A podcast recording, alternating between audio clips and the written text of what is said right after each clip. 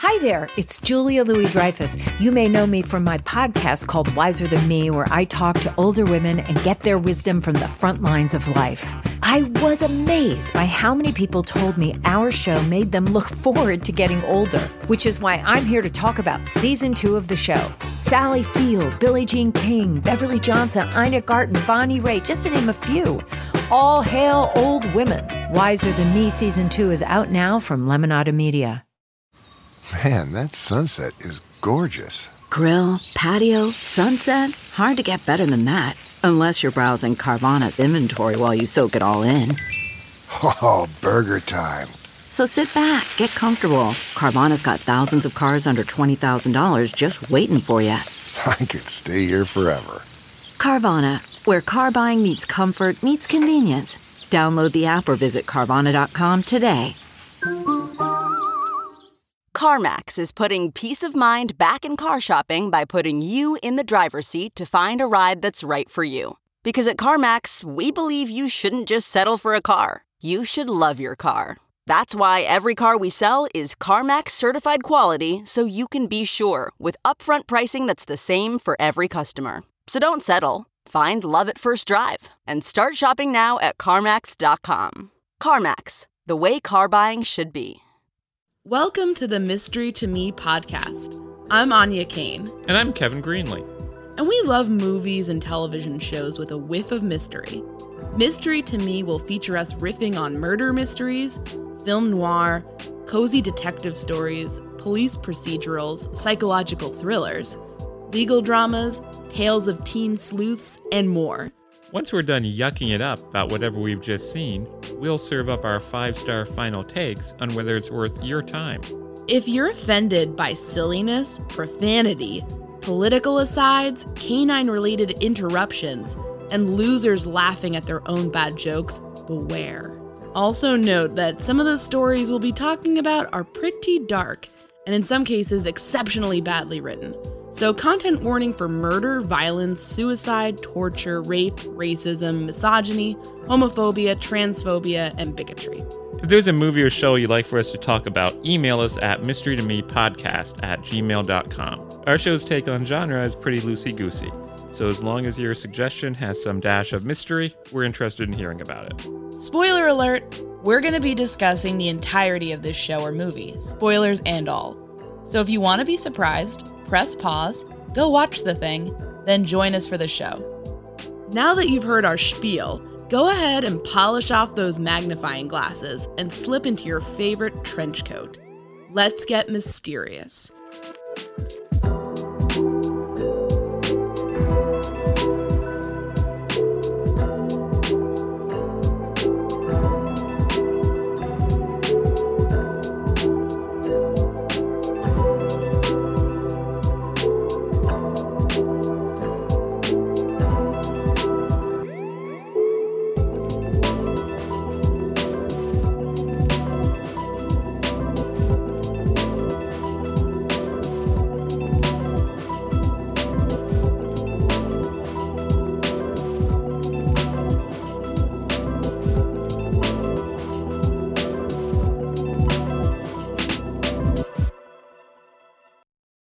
So, Áine, what did we watch? Well, Kevin, we just watched A Killing in the Second House, the 11th episode of Kojak's second season, which of course aired on November 17th, 1974. So this was the top ranked Kojak episode on a site which name escapes me that ranked all oh the best episode I'm sorry episode ninja ranking TV using data. So we watched the most th- this one was number 1 based on a whopping and statistically significant 11 votes. So that explains why the trade-off was number 2. That's the other one we watched recently. Well, this one was written by Gene Kearney, who I think is the writer who produced the best Kojak episodes. His scripts got more into character, didn't focus so much on the colorful Kojak character. He was basically a supporting character in many of the Kearney scripts. I mean, I know my head says that maybe the writing in this is better, but my heart just wants Kojak saying weird, groovy shit. There was a little bit of that in this picture. Yeah, it was a little bit, but maybe it could have used some more of him coming in and being like, "Oh, what's the mumbo jumbo, baby?" And like, I mean, isn't that what we want? Isn't that why we're here? I want an involving, Uh, dark story about, Human greed. and that's where I got this story. I thought was gripping. I thought it was pretty pretty good. The ending was a little bit stupid in my opinion. I'll tell you why. But it was it was good and I it had it was more interesting than it had any right to be because it starts out with something where you're like, okay, well, what are you know what's gonna happen here?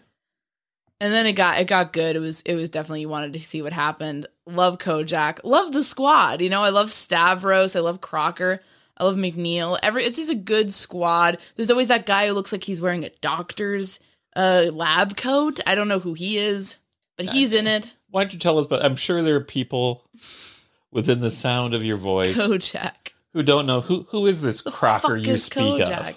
That's like so. There's different. This you know. So Kojak's a lieutenant, right? He's a lieutenant, and he's in this squad, and they take a lot of cool cases. And he's this very flamboyant, very interesting, very over the top, gregarious, charismatic character, and like he's played by Telly Savalas. And it's just so perfect because he has so much charisma that he makes this character who's saying just utterly like if you or I said any of these things in public, we would get such a bad reaction that we Yeah, would have to hide ourselves for like a month before we talk to anyone again. It would just be humiliating. At one point, he asks if uh, a particular lady has gotten married, and how does he phrase that question? Uh, did she do the ding dong number? and and everyone's like, what? And he said, you know, get married. And they're like, oh, okay. Like he like you know, if I went to like the store and said that again, I would have to like probably fake my death. I'd be so humiliated. It would get such a cold re- reception. But he's Telly Savalas, so he's so charismatic and charming that he can say whatever the fuck he wants. You just want more of it. So I that the that's kind of the show. But meanwhile, you have that over the top, larger than life character dropped into a New York City of the 1970s that's coming apart at the seams.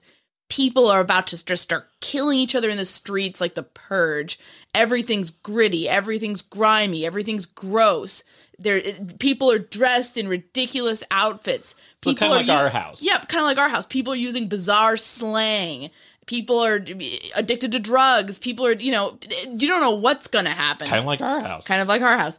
And it's one of those things where it's such a gloomy backdrop, and he's such this incandescent character that it's for some reason it works for the most part. We've watched a few duds, but even the duds can be fun because they just have this bizarre character saying all this weird shit and running around. But anyway, this the show's also about Kojak's squad. He's the leader. He's the lieutenant. Um, and then he's got a bunch of detectives working on him, including Who's this Crocker you speak of? yeah, you, you, you just want me to get to Crocker because his real name is Kevin. Kevin Dobson, the great Kevin Dobson. Yeah, another Kevin. You tip your hat to the other Kevins. He's like this young cop who is like always seems to be having a bad day, and I really like this character because he just always seems kind of pissed off in a way that feels like he feels like this very intelligent, ambitious young cop who's like just sick of everything already, even though he hasn't been at it as long as the other detectives. And I'll note, look at this.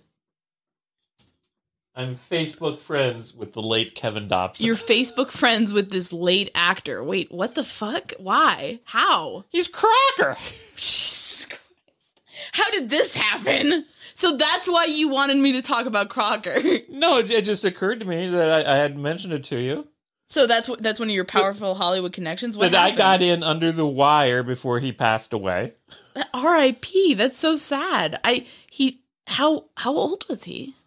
Uh, I'll look it up. That's too bad. I he's probably other than Kojak my favorite character on the show because he always just seems a bit of a live wire. But he's following the rules. He's not like he's not the stereotypical loose cannon cop, at least from the episodes I've seen. He just seems like he, if he had a really bad day, he might go off. Frankly, that's how I feel a lot of times. So uh, it's relatable. Uh, Kevin Dobson died at 77 in September of 2020. Oh, that's too bad. Died after struggling with an autoimmune deficiency. That's really sad. That- that's so sad. I mean, that just makes me sad. But that's cool that you were friends on Facebook with him. Is it? Why did he accept you? Is it just the code of the Kevins? I, I, I think he was accepting anybody. Oh. And so, You just yeah.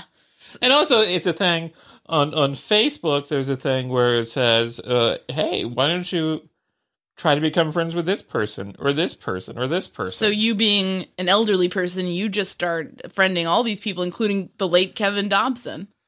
Aren't you jealous? I'm a little bit jealous. I'm not gonna lie.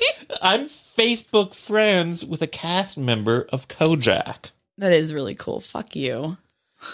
I'm probably the only person you know who can say that. You probably are because you don't know how Facebook works and you don't care to learn. You're not supposed to friend people you don't know. If it, if it suggests you friend somebody, guess what? You do it. Oh my god. That's the way it works. That's how you get into the Kojak inner circle. Um yeah, he's in it. Uh I want to say one of the other supporting characters who I love is Stavros, who at first you're like, who's this guy? Because he always seems to be in like a 1920s silent comedy film where he's just like womp womp, like falls on his butt and like rolls down the stairs and is, you know, oh no, like I dropped a pie on my face. Like weird shit's happening to him in the background. And then that's actually Telly Savalas' in real life brother. so what? and again, when I say like when I describe all of this, it sounds just like this clown show, but it's not. It's actually really gripping police drama at times. Like it can be very intense. Like they did an episode like about like rape once and it was like actually really good. It was actually so well done and not like you think okay, a 70s take on the question of a you know, a sexual predator, that's going to be pretty stupid and offensive, right? Not really. In this case they actually kind of did a pretty good job with it, surprisingly. So it, it- it's one of those shows that has no right to be as good as it is. now, you have siblings. I do. Let's pretend for a moment that this, that this podcast was successful. Oh, okay. That's a And, and- and- and you went to one of your sisters and said, We'd love to have you be a part of the podcast every week. We'd want you to come in for a couple of minutes and we'll make fun of how dumb and unattractive you are. yeah, we'll let That's you. basically what Telly Savalas Yeah. said to his to- brother. Yeah, we'll let you beclown yourself and fall down the stairs and look like a fool and prove why mom liked me best. That's the whole how- vibe. how do you think your sister would react? I don't that? think they'd react very well because they have some self esteem, and I, I, I would, I think that's the way anybody should react. If to the, if your if your brother or sister tries to stavros you, get the fuck out of there. You don't want any part of that. That's just So why, bad. why why do you think? What does it say about Telly? What does it say about his brother? I like I like to think the best of Telly, right? Now that we're on a first name basis, I'd like to think the best of him. I like to think that perhaps uh, his brother maybe just wanted to be the silly guy and kind of did it to himself, you know, and and was and maybe maybe even Telly was uncomfortable with it. Like, dude, like why don't we have an ep- like an episode where you look pretty cool? Nah, man, I, I'm just gonna I'm I'm just gonna break my chair when I sit down. I mean, like, I think he beclowned himself. Oftentimes, the worst beclowning is the one you do to yourself, and that's what this this smacks of. well, I can't imagine a world in which one of your sisters comes to you and says, "I've got a great idea." How about I make you look like an asshole in front of everybody? Yeah, no, why don't I come on the podcast and make a fool of myself? That was your idea. That's how you That's- pitched it to me. I'm me. not a I'm not a I'm not a sadist. I wouldn't do that. But no, he's in it, and then and also one weird thing is that Kojak's always kind of mean to Stavros. Like you know, Yes. he's actually kind of mean to everybody. Like he's always yelling at Crocker. He's always yelling at people in the in, in the in the squad. And then other episodes, he's like the life of the party. He's like really fun. So, but he he can be kind of mean to Stavros. so again, what does this say? I don't know. I don't know. I don't know what any of this says. Tell us about. You also made a reference to McNeil. Who is this McNeil, you McNeil speak of? is- Give us a report. He's the uh he's the old captain. So he's over Kojak. So he's more of like the like Kojak's high up, but he's like at the level where, where he can still go and like lead a raid and like be in the field. Whereas McNeil, unless his wife gets kidnapped, he's pretty much office bound and he is like this older guy. And we love him because he's just this kind of like he just always seems kind of like what is going on. he's got this tired, exasperated air that feels feels uh realistic and he's just usually kind of bouncing around ideas with the guys, just hanging out. Did I miss anybody? I'm sure there's other people. Well, that's Saperstein. Which one's he? He's the one you call doctor officer He for some always reason. is wearing this like white coat that looks like a lab coat. So I'm like, what is, what's this guy doing here? And then yeah, so he's he's a, he's one of those background guys. There's a couple other guys that come in. You know, it's a good squad. You like this crew. It's a good squad. And I just love the grimy, shitty New York City of the 70s. There's something strangely fascinating to me about it. It just seems like an like you would not want to go there at all. Jesus Christ. Every time they do like a shot in the city or like they're like it, it- doesn't everything just look terrible? Yeah. New- Yeah. New York is an awful place. Is that what you're telling us? Well, I mean, back then it was, and I, I mean, I think it's it's got cleaned up. Thanks to. Kojak? Thanks to Kojak. Exactly, this fictional character. Cleaned up the streets. I was taking a quick look at George Savalas's uh, filmography. I was too. Did you see that the same time he was appearing on Kojak, he also had a guest starring role on Kolchak? Now, wouldn't that be confusing? Wait. Huh? Kolchak the Night Stalker? Is that what you're talking about? Yeah. So he was on Kolj- Kojak and Kolchak. Kolchak the Night Stalker? He played Kaz in the classic episode The Youth Killer. Well, uh, good for him. Jeez. Gosh, this uh, this show, it's Do you think Cole Jack was an effort it's to Jack, right? It's not it's not Jack. I've never seen the show, but you think I thought you saw it. I thought we like connected over this. did we the Darren McGavin show? Yes. About the crusading reporter who I'm aware of the show. vampires. I mean, what a great show. So is it not just like if you want a show, just take the word Kojak and like add a letter? I, I don't know. I, I wasn't I wasn't I believe it or not I wasn't involved in the in the writing or planning of any of this. It's a little before my time. Right, it's Kolchak. So that, Yeah. that's a completely different Cold thing. Jack. I was like, what the fuck is this guy saying? Oh, Cold Jack. What would Cold Jack be about? That'd be a pretty good show. Is that Telly Savalas is a is a cop up in Alaska? and he always just says, It's cold up here, Jack. See, we, we, we would watch that. oh, I would watch this shit, yeah. Hell yeah. I'm all about a snowy mystery, all about the charm of Telly Savalas, so let's go. And even the the TV movies they did after the series ended, he's still Telly Savalas. Yeah, he's still Telly. and I just saw I just saw in when I was looking up his brother's IMDb, there's a there's a movie called Kojak the Belarus Files. We need to we need to watch. That sounds so insane. It's about Nazis. Oh my god. It's the first of the Kojak reunion movies. God, I can't I believe it has the last appearance of uh, Captain McNeil. Ooh, yeah, that's sad. But yeah, we got to watch some of those. You told me that like this series that those movies tend to be ha- have no right to be as good as they are. Yes, when you, when you think about someone coming back to a role like 10 or 15 years later, you think it's probably not as good. We've seen the Wild Wild. We, we, we tried to sit through the Wild Wild West movie and we gave up because it was that bad. Remember that? Yeah, even something like the Columbo movies from the 80s and 90s. In the beginning, they weren't bad. Yeah. But by the end of the reunion movies, the Columbo reunion movies is like, okay. Stop it! Stop! This episode is brought to you by Philo. Do you love TV? Do you love saving money? Then Philo is your solution.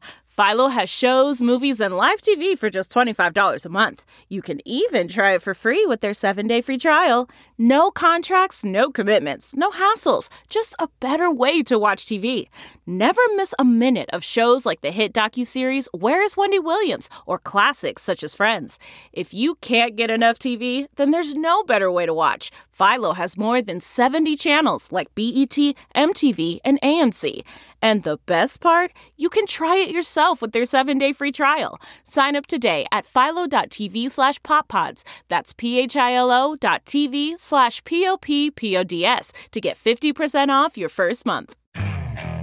Okay, picture this. It's Friday afternoon when a thought hits you. I can spend another weekend doing the same old whatever, or I can hop into my all-new Hyundai Santa Fe and hit the road. With available H-Track all-wheel drive and three-row seating, my whole family can head deep into the wild. Conquer the weekend in the all-new Hyundai Santa Fe. Visit HyundaiUSA.com or call 562 for more details. Hyundai, there's joy in every journey. Okay, picture this. It's Friday afternoon when a thought hits you. I can spend another weekend doing the same old whatever, or I can hop into my all-new Hyundai Santa Fe and hit the road. With available H-Track all-wheel drive and three-row seating, my whole family can head deep into the wild. Conquer the weekend in the all-new Hyundai Santa Fe. Visit HyundaiUSA.com or call 562 for more details. Hyundai, there's joy in every journey. What What do you think? I mean, I think it's just it's all Telly's charisma, honestly. But I also gotta. I mean, beyond that, there is something to the series and and the whole thing. For you, but we also agree that it's kind of ridiculous and it shouldn't work. So, like for you, what pushes it into working? Other than the Telly Savalas character, uh, many of the episodes, maybe even most of the episodes, take place in a very realistic, dark world. Yeah, very grounded. It's not like most of the episodes are not. The crimes are not ridiculous. You watch Law and Order, even though they claim to be ripped from the headlines, usually it's portraying crime in a way that is stupid enough to be irresponsible, as in, like, this would never in a million years happen, or it certainly wouldn't happen like this. But Kojak, like, there is just kind of a randomness and like kind of a tragedy to it that kind of keeps it grounded, I think. And also, many of the scripts uh, were written. Uh, there was another writer on the show named Burton Armus, who was a New York City cop, at least when he started writing. And so, in some of the episodes before he was credited as a writer, he was kind of a technical advisor. I think we were watching an episode the other day, and somebody said, "Oh, where's Armus or give me Armus for to do this or that. And it was a reference to uh, Burton Armus. So when you have a police officer writing scripts for you, that certainly he can bring he can bring some realism into it. Yeah, it's it's it, it's it's grounded. I think that helps, even though it has a larger than life main character who feels larger than life, but also feels like like you buy it, you buy it, like you buy the charisma, you buy it. Like it's not it's not like everyone's like, wow, this guy's pretty cool. Look at him. They're not, it's not artificially propping him up. Now, here's the question the big question. Oh. You love Dragnet. I do. I love Dragnet. You love it with the heat and the passion of a thousand burning suns. What the fuck? And so on Dragnet, sometimes you see an episode where like uh, Friday goes over to Gannon's house and they have sandwiches. Very weird sandwiches. Yes would do you think it would be entertaining yes. to watch Kojak go over to Crocker's house for a weekend to watch a football game and have sandwiches? I think it might be actually. I mean, it would be pretty weird. but like, I mean, if it was like Kojak planning Crocker's bachelor party or something like that, don't you think that would get really crazy? I mean, didn't Kojak in one Kojak in a recent episode that we watched offered to set McNeil up, who is M- McNeil his boss, who is married.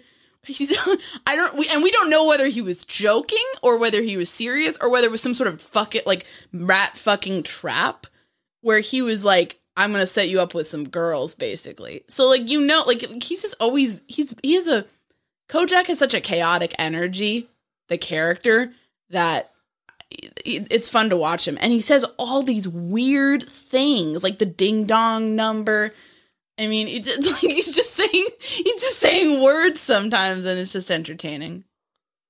That's my take. In this episode, he's not in it a lot. Actually, it's it's mostly about a a, a sordid couple who uh, who the the man is a former homicide detective who used to work for Kojak, who became a private eye after he was fired for taking graft, and his wife uh, runs this like very primitive, archaic, computer driven uh, horoscope service.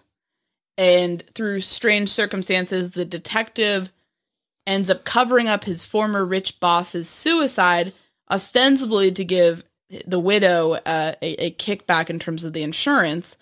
But this spirals, of course, this deception spirals into an extortion racket, which then makes the leap into murder. And it's just a shit show. And, and you kind of know where it's going when you start seeing these people being like, we're going to Paris. It's like, no, you're not.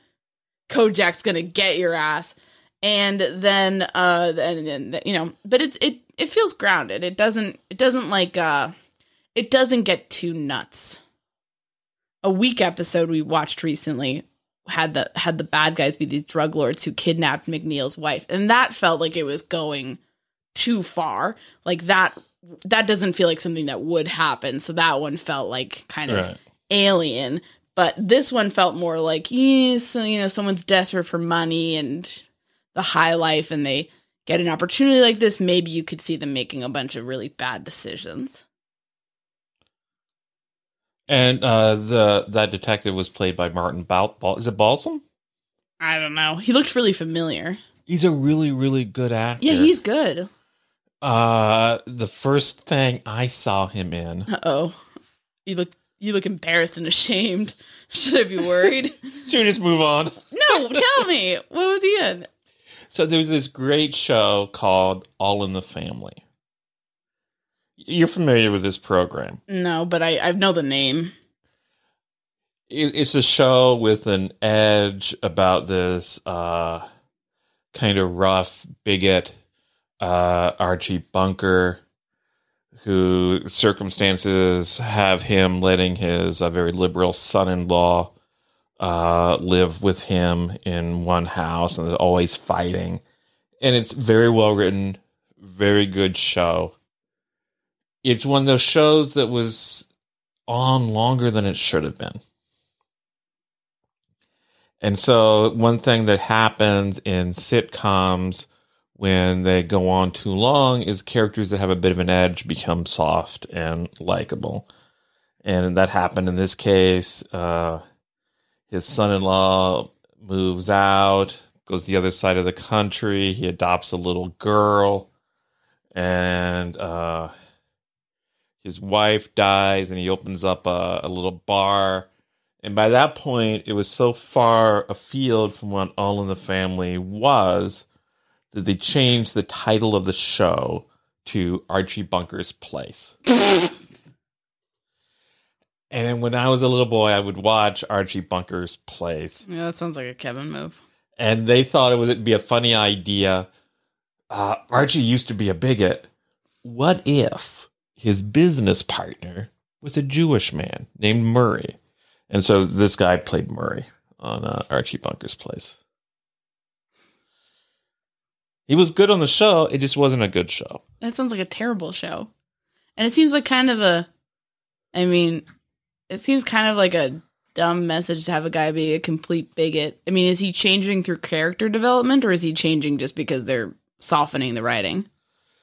Generally speaking, if you have a really rough guy in season one, He's going to be a lovable old a lovable old guy by the 7th season.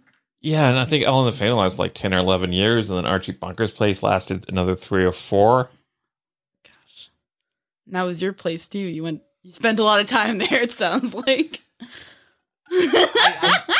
a few years ago, I actually, in a fit of madness, I bought the, Oh the, the! DVD. Oh, wow, that's shocking. That's not madness. That's just the state of mind you're constantly in. You made a you made a dumb c- purchase of old media that didn't age well. Wow, what a shock! I bought season one of Archie Bunker's Place, and I said, "What have I done? I don't think I even opened it."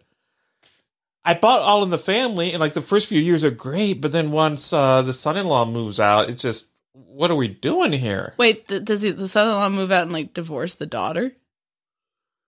So the son-in-law moves out, and he and, and the daughter move next door, and then they decide to leave the show, and so they move to the other side of the country. And then a few years later, the actress playing the uh, daughter wanted to do her own spin-off uh, and the guy playing her husband wasn't interested, and so they said uh, uh, they got a divorce, and now she's coming back and she's working for a vet. That sounds pretty good, doesn't it, folks? And then that was a very short uh, run series called Gloria. The vet, of course, was played by Burgess Meredith, Oh, okay. TV's The Penguin. There you go.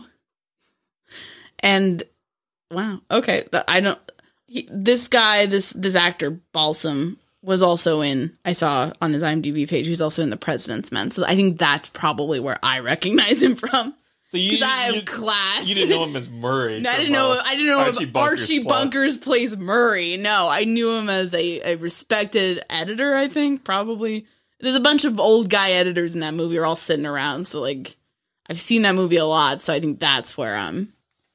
That's where I'm picking it up on. He did a great job on this episode. Yeah, he he's a good actor. He he did a good job. He I- underplayed it. he underplayed it, and I think that was key. I think if he overplayed it, it would seem a little bit like, okay, what's going on?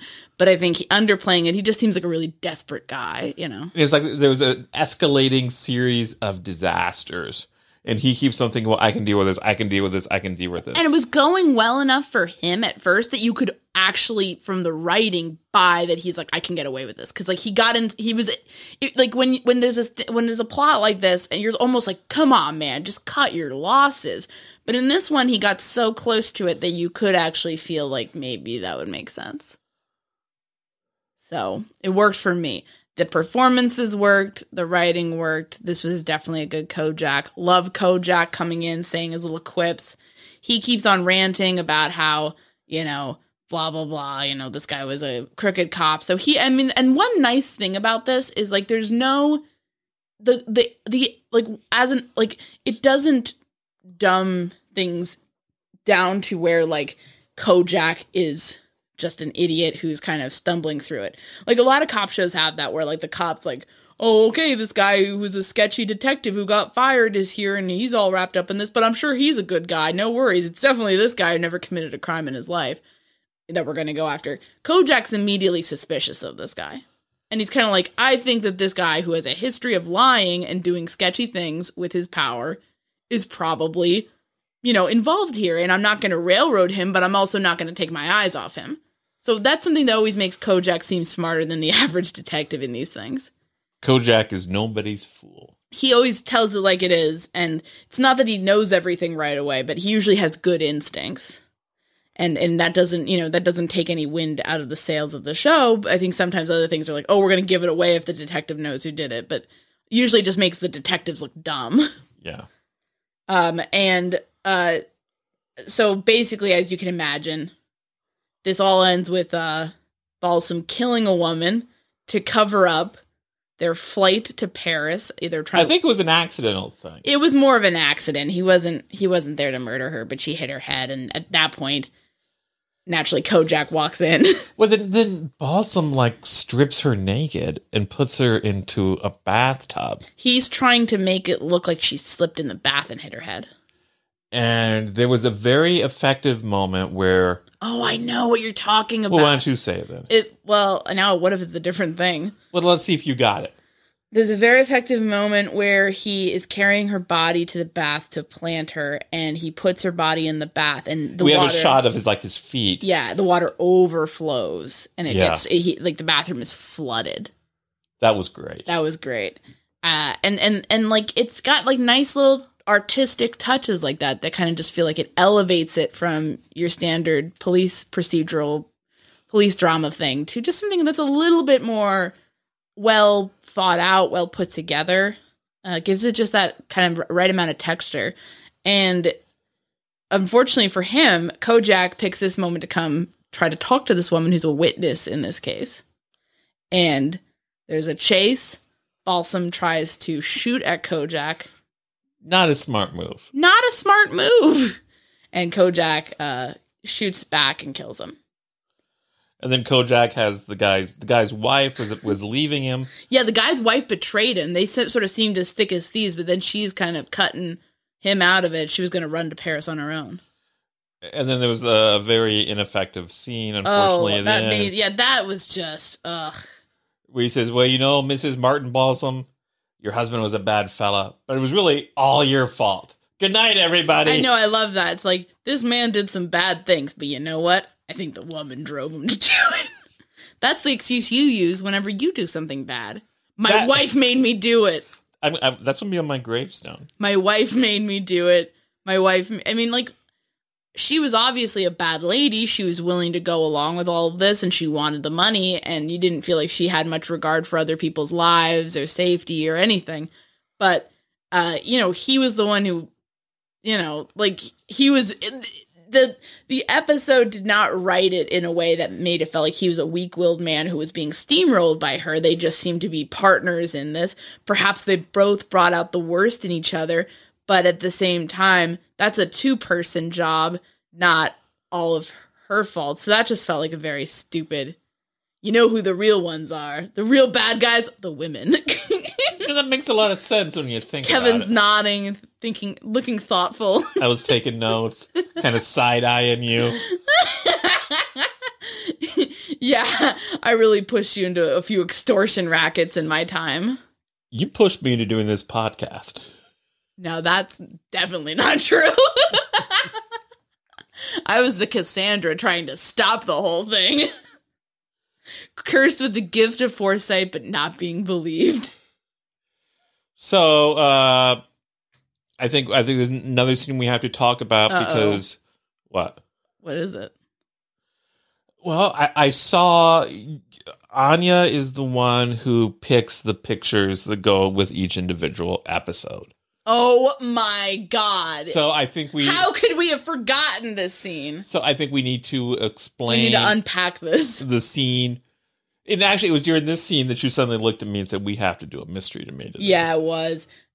So every Kojak episode has your you like you has you know it's gritty New York scenes. You got the scenes where the squads all working together. You got this you know the villains making bad decisions and getting desperate. But you always have to have the Kojak razzmatazz.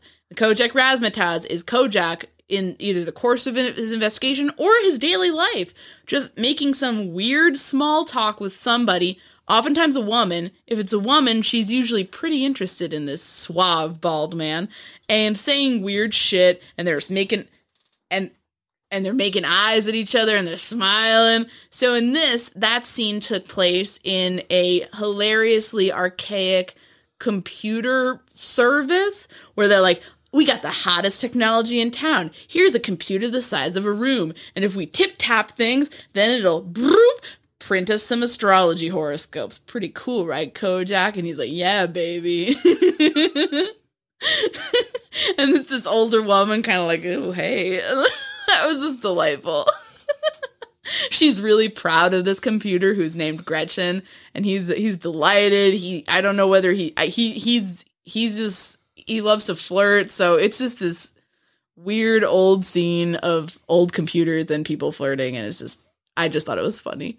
He's always saying weird shit, but in this case the woman was kind of like pursuing him. That happens a lot in Kojak. People are into it. everybody loves uh, Telly. He's so charismatic. He's great. So it, I just thought that was fun, and I was like, kind of like at that point, I wasn't sure if I wanted to do a mystery to me because I'm like, yeah, it's good writing, it's a well thought out script, great performances, but you know what I want? I want some fucking Kojak razzmatazz. So once they gave us that, I was like, hell yeah, let's do it.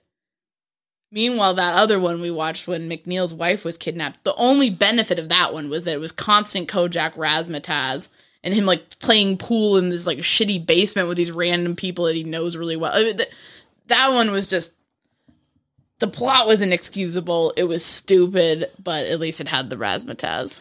He's always just saying weird shit, and I love that about him. You know, I'm looking at Martin Balsam's uh, credits here. This guy had an incredible career. yeah, he really did. He was on The Twilight Zone. He was on Alfred Hitchcock Presents. He's on The Man from Uncle. He was on a. He was on the movie we watched, Murder on the Orient Express. He was in a two-part episode of Murder She Wrote called "Death Stalks the Big Top." Okay, that sounds like it's up your. He was in a movie called The Hassled Hooker. Okay, well, I, I've never heard of that. He was in the pilot of the Six Million Dollar Man. He was in one of your favorite films, Mitchell. no. You're always humming the theme song from Mitchell. He was on Doctor. Kildare and The Fugitive, and he was in Twelve O'clock High. That was one of my favorite movies when I was in fourth grade for some reason. He was in Contract on Cherry Street alongside the great Frank Sinatra. On the Waterfront, Twelve Angry Men, Psycho, Oh, this Cape one, Fear. Cain's Hundred, of course.